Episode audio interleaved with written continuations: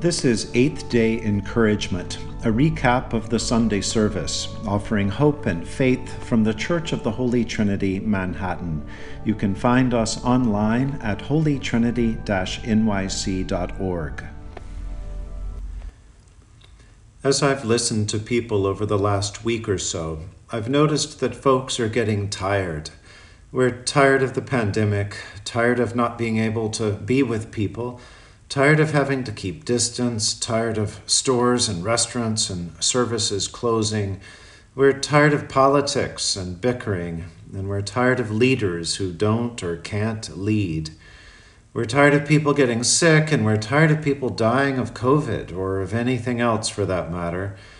We're tired of having to invent new ways of doing just about everything. We're just tired and a little bored and maybe a little cranky. And yet, here we are, about to begin a new season of Lent in this uh, last Sunday after the Epiphany, the Sunday in which we hear the, the stories of, of transfiguration. First, a, a kind of Old Testament transfiguration or change, and then certainly the transfiguration of Jesus Christ. The scriptures we've heard have fantastic, dramatic stories in them. Sometimes we tend to think of them primarily for their theological weight. In the first reading, the spirit of the great prophet Elijah is passed on to the junior prophet Elisha. And then, in a similar way, in the story of the transfiguration of Jesus in the gospel, we hear how both the spirits of Elijah and Moses are passed on to Jesus. And so we get the point that Jesus is the culmination of the prayers and the yearnings of, of the people of faith. But these words are not just for Jesus or for the disciples or for us. We too can hear God's word of hope and encouragement for our lives. In the story of the Transfiguration, um, the words of God booms out of the light and the clouds, saying, This is my beloved, Jesus, listen to him. But I think the Spirit of God adds a few more little words onto that. God says, This is Jesus, listen to him. But the Spirit says, No matter what. The disciples must have heard some version of this as they suddenly found encouragement and strength, strength to go even after the crucifixion and resurrection and ascension of Jesus.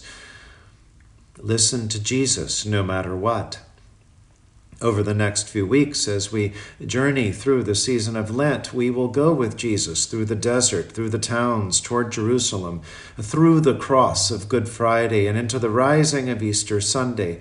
Through it all, we'll be encouraged to listen to Jesus. When in the wilderness, surrounded by temptation and doubt, listen to Jesus, who puts the devil in his place and moves on in faithfulness to God when we're feeling weighed down by the crosses of our day, listen to Jesus, who carried his cross and triumphed over it.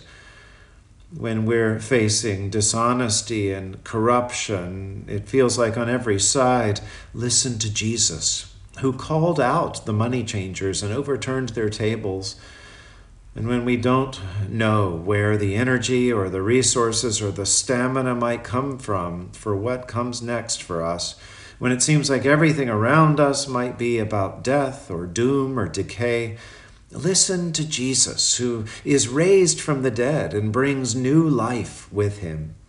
Listen to him, pray to him, follow him.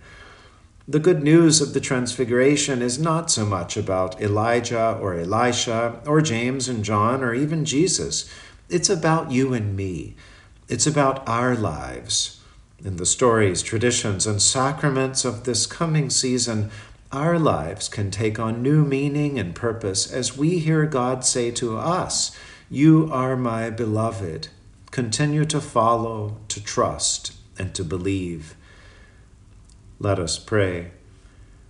O God, who before the passion of your only begotten Son revealed his glory upon the holy mountain, grant to us that we, beholding by faith the light of his countenance, may be strengthened to bear our cross and be changed into his likeness from glory to glory Through Jesus Christ our Lord, who lives and reigns with you in the Holy Spirit, one God, for ever and ever. Amen.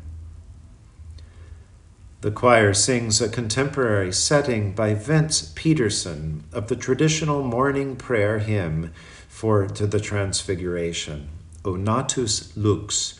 The English text is translated, O light born of light, Jesus, Redeemer of the world, with loving kindness deign to receive suppliant praise and prayer. O light born of light.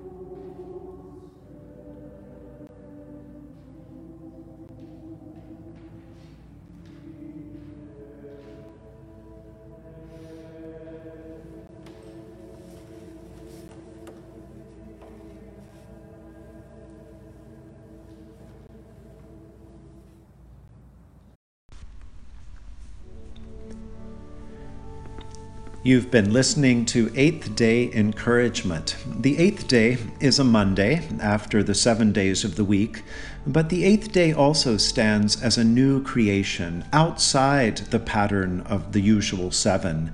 And so the eighth day symbolizes resurrection, hope, and the possibilities for new life. I'm John Bedingfield, the priest and rector at the Church of the Holy Trinity, Manhattan.